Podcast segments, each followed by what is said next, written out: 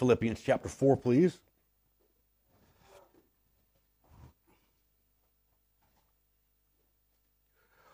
We're going to begin reading right there at verse number 1. Again, I want to thank you again for coming and choosing to worship with us this morning. Uh, our our gathering uh, here this morning. But look there at Philippians chapter 4, Paul's letter to the, to the Philippians, there, verse number 1. The Bible says, Therefore, my brethren, dearly beloved and longed for, my joy and crown, so stand fast in the Lord, my dearly beloved. I beseech Euodias and beseech Syntyche that they be of the same mind in the Lord. And I entreat thee also, true yoke fellow, help these women, help those women which labor with me in the gospel, with Clement also, and with my other and with other my fellow laborers whose names are in the book of life. Rejoice in the Lord always. And again I say rejoice.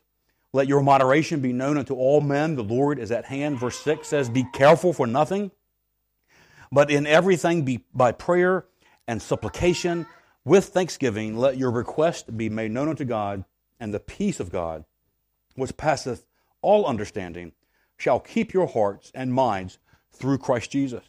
Finally, my brethren, whatsoever things are true, whatsoever things are honest, whatsoever things are just, whatsoever things are pure, whatsoever things are lovely, whatsoever things are of a good report, if there be any virtue and if there be any praise, think on these things. Those things which ye have both learned and received and heard and seen in me do. And the God of peace shall be with you. But I rejoice in the Lord greatly that now at the last your care of me hath flourished again, wherein you were also careful, but ye lacked opportunity. Not that I speak in respect of want, for I have learned in whatsoever state I am therewith to be content. I know both how to be abased and I know how to abound everywhere. And in all things I am instructed both to be full and to be hungry, both to abound and to suffer need. I can do all things through Christ, which strengtheneth me. And let's go to Him in prayer. Heavenly Father, we love you. We thank you so much, Lord, that we can do all things through you, Lord. We thank you uh, for the cross. We thank you that you were obedient all the way to the end, Lord, and you carried our sin all the way to the grave, Lord. We're so very thankful, Lord, that you paid it in full. And Lord, help us this morning as we as we look into your text this morning, Lord, to see you and to see you high and lifted up. Lord, help us um, to commit to you, to commit to, to press forward, Lord, to, to stand fast into, into this new year, Lord. Help us to surrender, Lord, so that you will enable us to do these things that you teach us to do here in your word. And Lord, I pray, Lord, that you be with Lisa, be with the kids across the way, the nursery workers, and all that we do this morning. Be with those downstairs and the fellowship hall, Lord. All that we do this morning, Lord, maybe, maybe do it for you. Maybe see you high and lifted up, Lord. Meet with us in a very special way, Lord. We thank you and we love you. In Jesus' name we pray. Amen. You know, if you remember from last week, we spent some time in, in this same chapter, uh, beginning right there in verse number one. And that verse, verse number one, served as sort of a guidepost um, to our sermon, and we're going to use that same foundation this morning.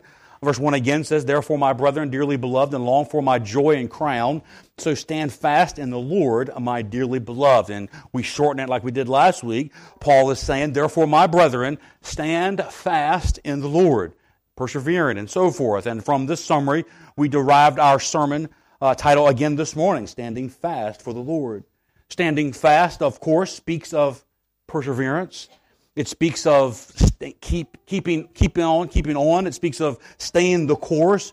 And as the very first sermon of this year, of first Sunday of this year, it, I think it's quite fitting because you and I need to stay the course for Christ. He asked us to stay the course for Him. He, he, he is an imperative to us. And, and really not that He depends on us, he doesn't depend on us. He, he doesn't need anything of us. The, the psalmist, if my, if my memory serves, was David. He says, My goodness doesn't extend to God. His, his goodness extends to me. So we need God. We don't, he don't need us.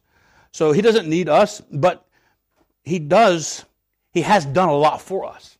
I mean, there's no one person that's done more for us than Jesus Christ. And, and because of that, we truly be, depend on him. Remember, at the end of verse number, or chapter 3 rather, the Bible tells us that He's going to change our vile body to be fashioned like unto His glorious body. I mean, that's something to look forward to. That means no aches and pains, no colds, um, and, and, you know, none, none, of that. You know, He will change our vile body to be fashioned like unto His glorious body. And here in this chapter, chapter 4, under the inspiration of God, Paul gave this Philippian church multiple tools, if you will, to enable them to continue staying the course, to continue standing, uh, standing fast in the Lord. Just in this chapter alone, uh, if you were to take a, a, a, pencil, a paper and a pen, uh, a pen and sit down with this chapter, you know, with it all printed out, you can, you can circle how many, how many things he tells us to do that helps us go forward. And there's, there's 12, 13, 14, 15 of them, depending on your perspective. There's many of them. In verse 2, for example, he encouraged the Philippian church to be of the same mind in the Lord. We talked about that last week. In verse 3, he reminded them that all of their service was together in the Lord. Verse 4, we have an imperative to always rejoice in the Lord. And in verse 5, we are taught, as we talked about again about last week, that our moderation, that our submission to the Lord, in all things, mind you, should be known to all men. People sh- should look at us and see that we are submitted to the Lord, crucified. And then in verse 6 is which, which is where we'll begin our study this morning. He again writes, Be careful for nothing, but in everything by prayer and supplication with thanksgiving, let your request be, be made known unto God. So, together with last week, with the points that we pulled out from the text last week, for us to continue standing fast in the Lord. We are to be united in the Lord. We are to serve together in the Lord. We are to rejoice in the Lord. We are to be moderate in the Lord. And then from this verse here, verse 6, I, I made it in, in, in words this way have we are to have faith in the Lord. Be careful for nothing. Now, by having faith, I want to point out that I'm not referring to the faith required for us to receive salvation. That is, of course, by faith, by grace through faith. But I am speaking to Christians this morning. We are Christians. Uh, if you're not a Christian, we'll talk about that here in a moment briefly, but we are speaking to Christians. In fact, this chapter, this verse, this whole epistle was written to believers. It's written to the church. Look at verse number one of chapter one. Paul and Timotheus, the servants of Jesus Christ, to all the saints in Christ Jesus, which are at Philippi with the bishops and deacons. He's writing to the saints. This message, every Sunday morning message, is really primarily to God's people. So by faith, I'm not referring to the faith required for salvation. I'm speaking to Christians. This book, this letter was written to those who have already realized that in every area of their life, we fall short of God's glory right? We can all raise our hands on that. We all fall short of God's glory and we fall short of God's expectations. And in our deepest sense, as a Christian, we must know, we must realize that we actually deserve hell. We actually deserve to be eternally separated from a holy God. But God commended his love toward us, and while we were yet sinners, he died for us. So all of that is really not something some preachers made up. That's the truth of God's word. Ephesians, or uh, Romans 3.23 again says, For all have sinned that's all have sinned and come short of the glory of God. Ephesians 2 1 says that we are dead in our trespasses and dead in our sins. But again, Romans 5 8 says that God commended his love toward us, and that while we were yet sinners, while we were enemies, he died for us. He reconciled us. When we were dead in sins, God quickened us. He made us alive with Christ. For by grace are you saved through faith, and that's not of yourself, it's the gift of God. Um, this is salvation. If you're saved this morning, I trusted that you are, never get over the fact that God became man and God paid your sin debt. Let that be your driving force today, tomorrow, and throughout the rest of your life. God saved you. You know, realizing his own depravity and need for redemption, the Philippian jailer back in Acts chapter 16, asked Paul how to be saved. And Paul replied in verse number 3 of chapter 16, Believe on the Lord Jesus Christ, and thou shalt be saved. I love simplicity. And to this jailer and his family and many other believers in Philippi, Paul commands them in this brief epistle not to be overly concerned about anything, but to give everything to the Lord. Don't be concerned about anything, but to give everything to the Lord. Look at that verse again. Be careful for nothing, but in everything, by prayer and supplication with thanksgiving, let your request be made known unto God. As stated last week, the word Paul used for careful means to be troubled with care over the future outcome of, an, of a certain event. Um, it means to be anxious, if you will. It, it's characterized, uh, or it can be characterized as somebody like, you know, I remember as a child, my teacher would say, don't be a worrywart. Y'all probably heard that a couple times. That probably doesn't translate in German, though. So, um, But don't be a warrior. Uh, don't be one that worries. You can be a warrior, um, but um, don't be one that worries. Don't be anxious. And depending on our individual perspectives of in this life, there may be many things for us to be anxious about going into this new year, whether it's financial issues, whether it's family issues, whether it's maybe on the big screen the probability of a world war, maybe that concerns us, or maybe it's just simply the relentlessness of our daily agendas in and out and every day. Don't be anxious about those things. And whatever the case may be, having anxiety about anything is not the way to stand fast in the Lord. These are Paul's words, these are God's words. It's not what it means to have faith in the Lord. You could, you could argue it's on the spectrum of the opposite. We are not to be anxious. And before we get to the rest of this verse, we cannot overlook the fact that right before Paul wrote in so many words to not worry about things, look at the previous how the previous verse ends. He wrote that the Lord is at hand. And at the end of verse 5. So, in fact, if, if we were to remove the verse divisions, we know they're added in there. They're, Paul didn't write verse number two, verse number three. He just wrote a letter. He didn't separate it by chapters or anything. So, if we were to remove the verse divisions and use sentence structure alone, the Lord is at hand is a standalone sentence followed by be careful for nothing. The Lord is at hand. Be careful for nothing. So, our takeaway is that the greatest and most significant thing in our future is that the Lord is at hand. That's what we look forward to. Jesus will return.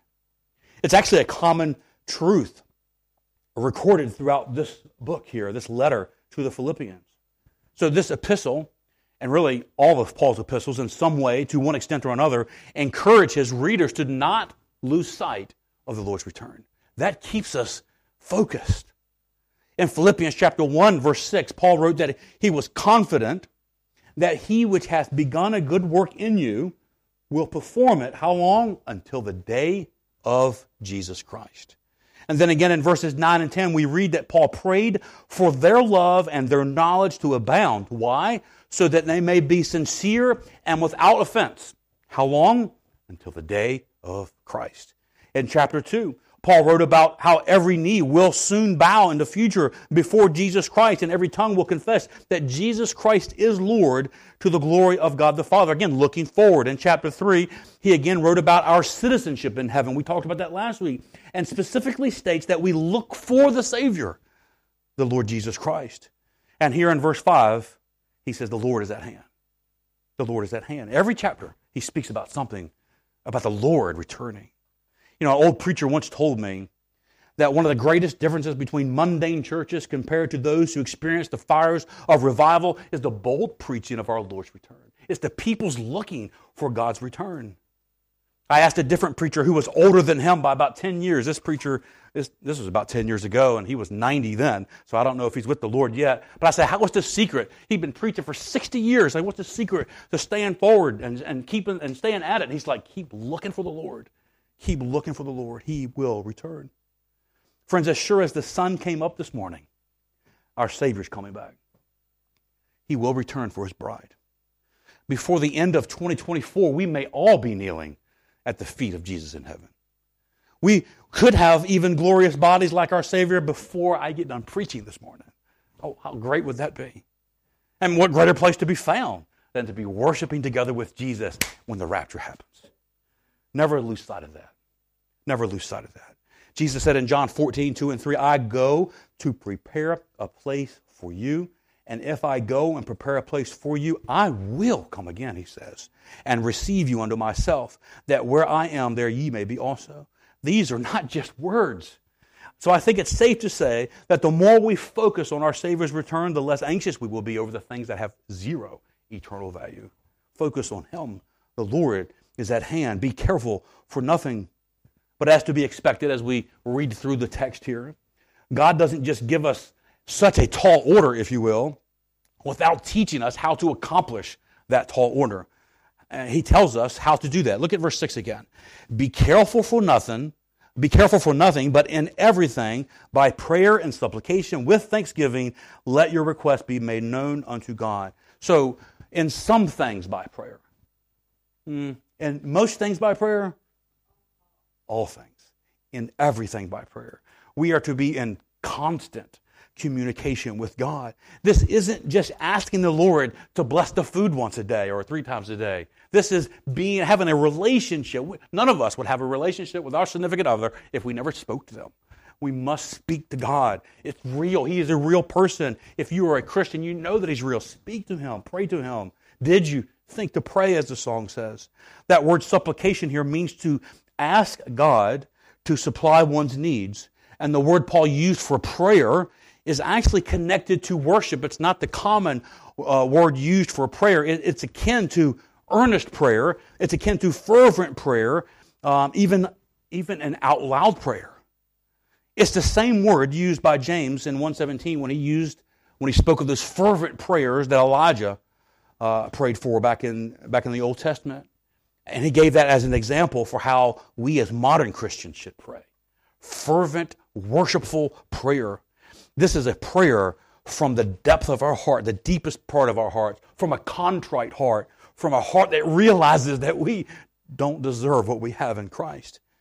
It's prayer from a bended knee, at least spiritually speaking.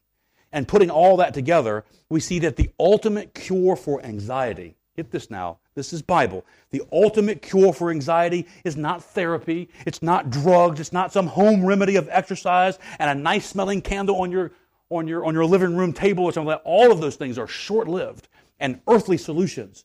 The answer is Jesus Christ.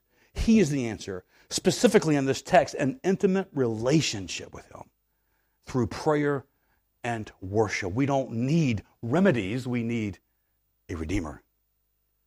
I certainly understand the world in which we live. I understand that there are some brokenness that comes along, and there's a chemical imbalance to this broken society which struggles with real life issues. I understand that. But I challenge you, I think God is challenging us. Give Him a chance. Run to Him first.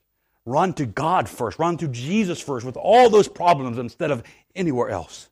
Run to Jesus. Tell Him everything. Give it all to Him. Don't worry, worship.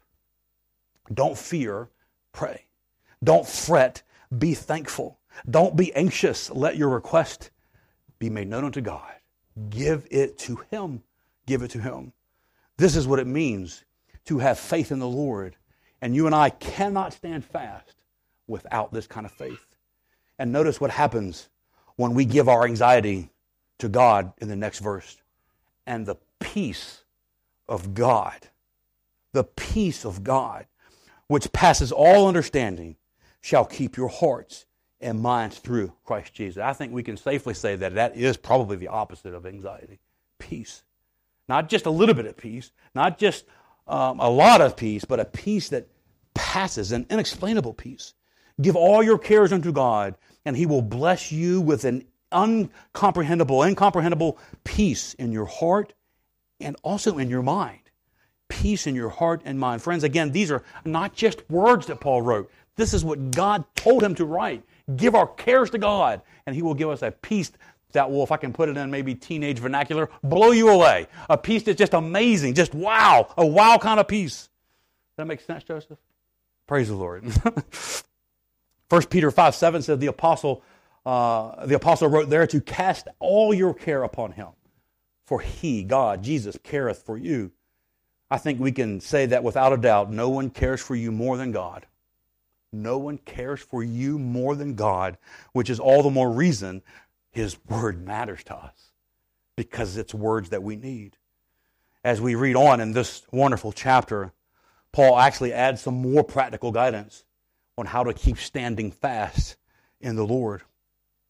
Paul adds, there in verse number 8 and 9. He says, Finally, my brethren. By the way, he says finally three or four times in there. I think he's the beginning part of Baptist preaching, um, but finally and over and over and over again. But anyway, verse 8 says, Finally, my brethren, whatsoever things are true, whatsoever things are honest, whatsoever things are just, whatsoever things are pure, whatsoever things are lovely, whatsoever things are of a good report, if there be any virtue, and if there be any praise, think on these things. Those things which ye have both learned and received and heard and seen in me do, and the God of peace shall be with you all. You know, if we were to personify the eight attributes in this one verse, you see the eight attributes there. We have, uh, looking at the text there, there's truth, there's honesty, there's just or righteousness, there's purity, there's lovely, there's things of a good report or a good reputation, there's virtue, and there's praise. And if we were to personify those eight attributes, they would ultimately and honestly only describe one person. And that ain't me. And it ain't you. It's the Lord Jesus Christ. I know that's some Tennessee talk coming out, but it's the Lord. And in this perspective, standing fast in the Lord requires us to actually meditate in the Lord, to meditate on the things of God. Again, Paul lists eight different items to think about. I, know I've said this a couple times this morning, but, but these are not just words, they mean something. These are words from, from our Creator. Eight different things to think about. Again, truth, honesty, just or righteousness, purity, lovely, a good report, virtue, praise, and God is all of those. Jesus is truth. Jesus is always honest. He's the definition of righteousness. He is completely pure. He is lovely. He has a flawless reputation. He is virtuous. He is praiseworthy, and many, many more things. And under the inspiration of God, Paul wrote that we are to think on these things. Therefore, meditation on anything from God, His person, His word, His spirit, anything, any kind of meditation on the things of God helps us stay the course, helps us stand fast. The more any Christian spends his time meditating on God or the things of God, the better off he or she will be, if only due to the simple fact that he or she is not thinking about things contrary to God. It's basic logic, I think. Think about God, which I think is what this verse is speaking of, thinking about things that, that describe God. The Greek word that Paul used for think, as in the phrase think on these things, is actually a quite broad uh, term, a broad definition, and all encompassing. It talks about bringing everything into our minds. It is a reference to everything we allow in our minds. We choose what we think. We choose what we think. So think about that for a moment. It's a reference to everything that we allow in our minds. And he says, think on these things. Paul wrote that we are to purposely search out these things to think on, not other things. We won't talk too much about those other things, and we won't even touch on every one of these. So I encourage you to look at this passage later and go through all eight of these. But right from the beginning in this text, we see that God is saying, Whatsoever things are true, let those things sink into your mind. Not falsehoods, not things that are untrue. Let things that are true sink into your mind. Think on, think on truth. Don't think on things that are not true. Do not meditate on things that are not true. Do not dwell on things that are not true. I mean, just think about that for a moment. I think that complete compliance just to this first attribute may just greatly reduce all that we dwell on during the day it might change our perspective on everything. Just following this, just thinking about things, there's a lot of things to think about in the world we live in. There's a lot of people competing for things that they want us to think about. Don't fall into that trap. Think on these things, Paul says. Think on things that are true, not falsehoods. Think on truth. I think, again, complete compliance to this first attribute may greatly reduce what we dwell on all day long and not only will we be better enabled to stand fast in the Lord when those storms of life come, we probably will be much happier thinking about these things, thinking about true things. We are to meditate on truth. We'd certainly be less confused thinking about truth. But next, Paul says we are to focus on honesty. He says, whatsoever things are honest. Truth and honesty, by the way, are not the same thing. Honest is an act. We are to think on those things that are honest. And the word used for honesty is also broader than what usually comes to mind. The Greek word is semnos, and it of course means to be honest, but it conveys the idea of what is honorable. As in that which is honest equates to that which is honorable. Right? That which is honest equates to honorable, so we are to always be honest, which results in being honorable. And one of the ways that you and I can stay standing in the Lord in 2024 is by dwelling on that which is honorable? It's actually a, a good a good question to ask yourself when you're doing it. My brother, when he was here, we were talking about these things and, and actually just in ministry and dealing with people and, and, and, the world and even other other preachers and stuff like that, you know, and one of the questions that comes to mind, it can be it can be true, it can be it can be all those things, it can be completely right. But the question we kept kept coming back to him and I was, is it honorable to bring it up? At least at this time. Is there any honor in it? We are to be honorable people. It's a good question, again, to ask yourself. If you're about to do something, you're pondering, is this honorable? If I bring this up to this person, is it honorable to bring it up? Or should I just let it go? Most times I think we'd probably let it go. There's certainly no honor in not telling the truth or bearing or being a false witness in word or even in deed and meditating on that which is honest and honorable is a good step to actually being honest and honorable. But notice again that God is continues by saying, let whatsoever things that are just sink into our mind. Put differently, we are to think about just things. We are to think about righteous things. We are to dwell on holy things. Now, Paul continues with the imperative to meditate on that which is pure after the just here, pure, lovely, reputable, virtuous, and praiseworthy.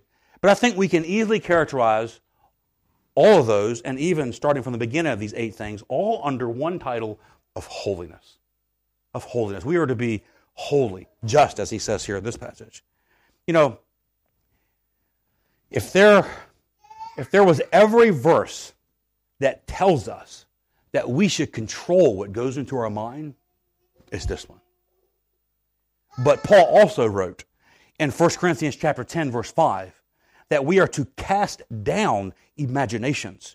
We are to cast down every high thing that exalteth itself against the knowledge of God and bring into captivity every thought to the obedience of Christ. We are to control our minds. Romans 12 2 says we are to renew our minds. And that happens through surrender, of course. But back here in Philippians, he simply goes into detail on what we should be thinking about. Now, we all understand that our minds receive things through the senses, right? Our, you know, taste, touch, smell, um, hear, and see. So if, if we are to control what goes into our mind, goes, into our minds, we must control those senses, right? We must control what they pick up. We must control what we taste, touch, smell, hear, and see. And on this premise, the Bible states in 2 Corinthians 6:17, he says, "Be ye separate, saith the Lord, and touch not the unclean thing." And with the commitment to have a right heart before God, David wrote in Psalm 101 verse 3, "I will set no wicked thing before me." I will set no wicked thing before me. I'm not going to do it, David says. And that's a great pattern for us to follow. Don't set wicked things in front of us. Don't look at them. Don't listen to them. Don't touch them. Stay far away from them. The Bible, another place says, flee from sin. Flee from the devil. Run from youthful lust, Paul told Timothy. You know, God actually commands us to be holy. And I think this is, in my mind, going forward into this year, this is the message I need to hear. I need to be holy because God commanded me to be holy in the Old Testament and in the New Testament. It didn't weaken in the New Testament. Actually, it got stronger, our command, our command to be holy. And a very large part of being holy is controlling what we think about. We are to be holy people. Oswald Chambers wrote that holiness is the chief end of man. The chief end of man. Another author said this. He wrote that people today are actually afraid of holiness. Christians are afraid of holiness at least more than they are of sinfulness. May that not be said of us. It seems that many Christians are more concerned with liberty than they are with holiness today. It almost, it's almost like when we read the scriptures, we're looking for loopholes in that holiness instead of for how to be holy. And Paul wrote that we are to think about that which is just. We are to think about holiness. We are to allow these eight, eight attributes of God to really consume us. Whatsoever things are true, whatsoever things are honest, uh, are just, whatsoever things are pure, whatsoever things are lovely, whatsoever things are of a good report, if there be any virtue, if there be any praise, think on these things. We are to meditate on God and on the things of God. I wonder how many issues of life that you and I experience and the world experience, the world of believers out there, how many issues of life would be greatly reduced by simply committing to just one verse right here in the New Testament. Just one verse. Just make it a commitment that even if you go into 2024 with only the commitment to commit to verse 8 as a believer, now you need Jesus because you ain't doing it without him. There's that ain't again. But just committing to one verse, I truly believe that there will be many issues greatly reduced in our lives. And putting this passage together with verse number 6, which again states that we are to give everything to God in prayer, it's like, it's like Paul is saying that when we're praying, we need to be all into that prayer. But when we're not praying, think about these things. You know, it's been said that practically speaking, the most important person the, is the person in front of you, the one that you're having a conversation with. That person should have your attention. How much more true is that with God when we are praying? So when you are praying, be all in be attentive. You know, turn off turn off the television, turn off the music. You know, do your best to alleviate some of those distractions. Be all in when you're talking to the most important person in the world. Be all in. But when you're not, think about these things. Think on these things. Think on truth. Think on honesty and so forth. Having faith in the Lord and meditating on the Lord are two things that are not absent with those who stay the course. And while, again, there's much more in that chapter, even in that verse, notice, jump down to verse number 10, and we're going to read a few things there. Paul wrote, I rejoiced in the Lord greatly that now at the last your care of me hath flourished again, wherein you were also careful, but you lacked opportunity. Not that I speak in respect of want, for I have learned in whatsoever state I am therewith to be content. I know both how to be abased, and I know how to abound. Everywhere and in all things I am instructed both to be full and to be hungry, both to abound and to suffer need. I can do all things through Christ, which strengtheneth me. And then jump down to verse number 19, which states, God shall supply all your need according to his riches and glory by Christ Jesus. You know, there are, are, a number of ways, I've shared this from the beginning, a number of ways to outline this chapter and even this passage or this group of verses here. But going along with kind of our theme of standing fast in the Lord, this next truth I want to say just simply to be content in the Lord. Just be content in the Lord. If I can even put that simpler, Jesus is enough. Jesus is enough.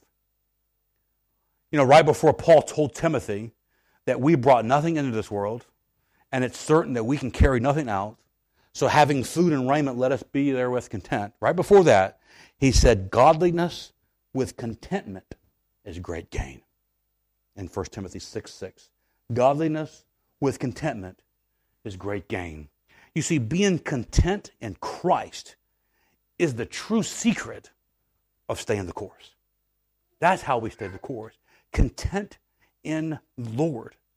In verse 11, Paul wrote, I have learned in whatsoever state I am, therewith to be content. I want to say again that Jesus is enough for us to be content. You know, if we can, if we can liken our walk with Him to traveling on a highway, on the Autobahn maybe, contentment keeps us from exiting. Contentment keeps us from exiting to get what we think we might need or want. We exit to eat. We exit to, to get gas or whatever it may be. But in our spiritual walk with God, if we're content, stay on the high road. Because there's nothing better off the high road. Stay. It's better here, right? It's better here. Here in verse 11 again, Paul wrote, I have learned in whatsoever state I am therewith to be content. And that's a good lesson to learn, to be content. And by the way, while the, the Apostle Paul is, of course, just like us, he's a sinner saved by grace. God did use him, however, to teach great many things, great doctrine that we, we learn most of our doctrine from his writings. So when we learn that he learned something, that should pique our interest. Wait a minute. Did Paul just say, I learned something? Maybe he learned this during his ministry, who knows? But it, again, it should pique our attention. He says, I have learned in whatsoever state I am, therewith to be content. I challenge you that he probably didn't learn that as a Pharisee. He learned that in Christ.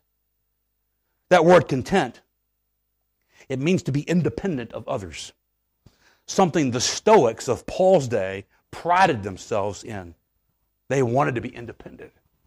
It spoke of self sufficiency, even in the presence of commotion and chaos. This was, this was the Stoics, if you will, you know, calm, you know, an oak tree in the storm, you know, we don't, we don't get riled up. But that's not what the Holy Spirit had in mind for Paul and for us. God actually elevates the basic idea of being content here to being content in self to being content in Christ, to being content in Him. Look at verse 12. I know both how to be abased and I know how to abound. Everywhere and in all things I am instructed both to be full and to be hungry, both to abound and to suffer need. So maybe we've read that verse a number of times, maybe a couple hundred times in our life, depending on how long we've been believers. But notice again what that says. We are instructed to be full and hungry. Now, if you're sitting at a dinner table and you're full, are you hungry? And if you're hungry, are you full? It's, it's the opposite ends of, of a spectrum. And physically, it seems impossible, or at least a bit odd. Uh, okay, maybe you're full of the main meal and you want dessert. Uh, maybe that's what he's talking about. Probably not. So physically, it seems impossible. How can I again be full of lunch and want more lunch at the same time?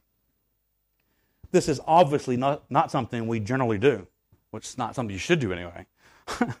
However, when we understand this verse in light of being content in Christ, we are to be content with what and who we are in Christ and at the same time want more of Christ. This is part of what Paul was getting at in chapter 3, where he wanted to know Christ. He already knew Christ, and he was content in Christ, but there was so much more to be had in Christ, and he wanted that too. This is how he could forget those things which are behind and reach forward to those things which are before and press toward that mark for the prize of the high calling of God in Christ Jesus. In this light, we can understand this passage to apply even to physical things that further the cause of Christ, either in our own lives or in the lives of others. So again, with, with, with Paul's perspective on the spiritual side of being content in Christ and wanting more, take that applied practically, physically, we can understand it to apply to physical things that further the cause of Christ. Not just sitting at a lunch table wanting another hamburger. I'm not talking about that. I'm talking about things, material things uh, in this world, non eternal things in this world that further the cause of Christ. In other words, maybe I can put it this way I am content. I am fully, I can, as God is my witness, I am content with God's provisions here in the ministry of Hohenfels Baptist Church. I think many of y'all are as well. But at the same time, I am hungry for so much more. I cannot wait for tomorrow. I cannot wait to see what God has for us. And at the basic individual level, at the private personal level, every Christian should be content in the salvation with the relationship they have provided by Jesus Christ, but equal to that contentment should be our hunger for more.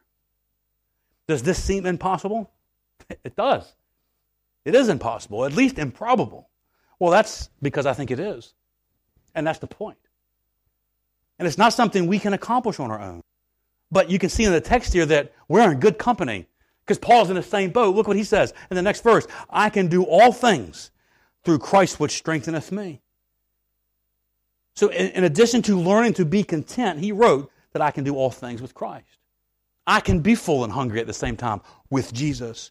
So wherever you are in your walk with Christ, wherever we are in our careers or whatever you, whatever you, ha- whatever you think about, whatever it may be, be content with what God has blessed you with, but keep moving forward. Keep moving forward. Be content and be hungry. It's almost like be, be content and not be content at the same time. Uh, only in Christ can we do this. Wherever we are in our walk with God, we are to be content and to be hungry, to be full and hungry, knowing all the while, never losing sight of the fact that Jesus is enough at every level of knowledge we have of Him, Jesus is enough. Whether it's a five year old trusting Jesus Christ or somebody that's been serving God for a hundred years and knows the Bible a hundred times more than any of us in here, Jesus is always enough. He's inexhaustible and He's always enough. He is enough. Knowing that He is enough is how we stand fast going forward tomorrow and the next day and the next day throughout the rest of our lives in 2024 and beyond. Abounding in Christ makes us that much more able to stand. Knowing He's enough makes us able to stand. Abounding in Him makes us able to stand. We are to be content in the Lord. We are to meditate on the things of the Lord, and we are to have faith in the Lord. We are to stand fast in the Lord going forward. And with that said, let's, let's close in a word of prayer this morning.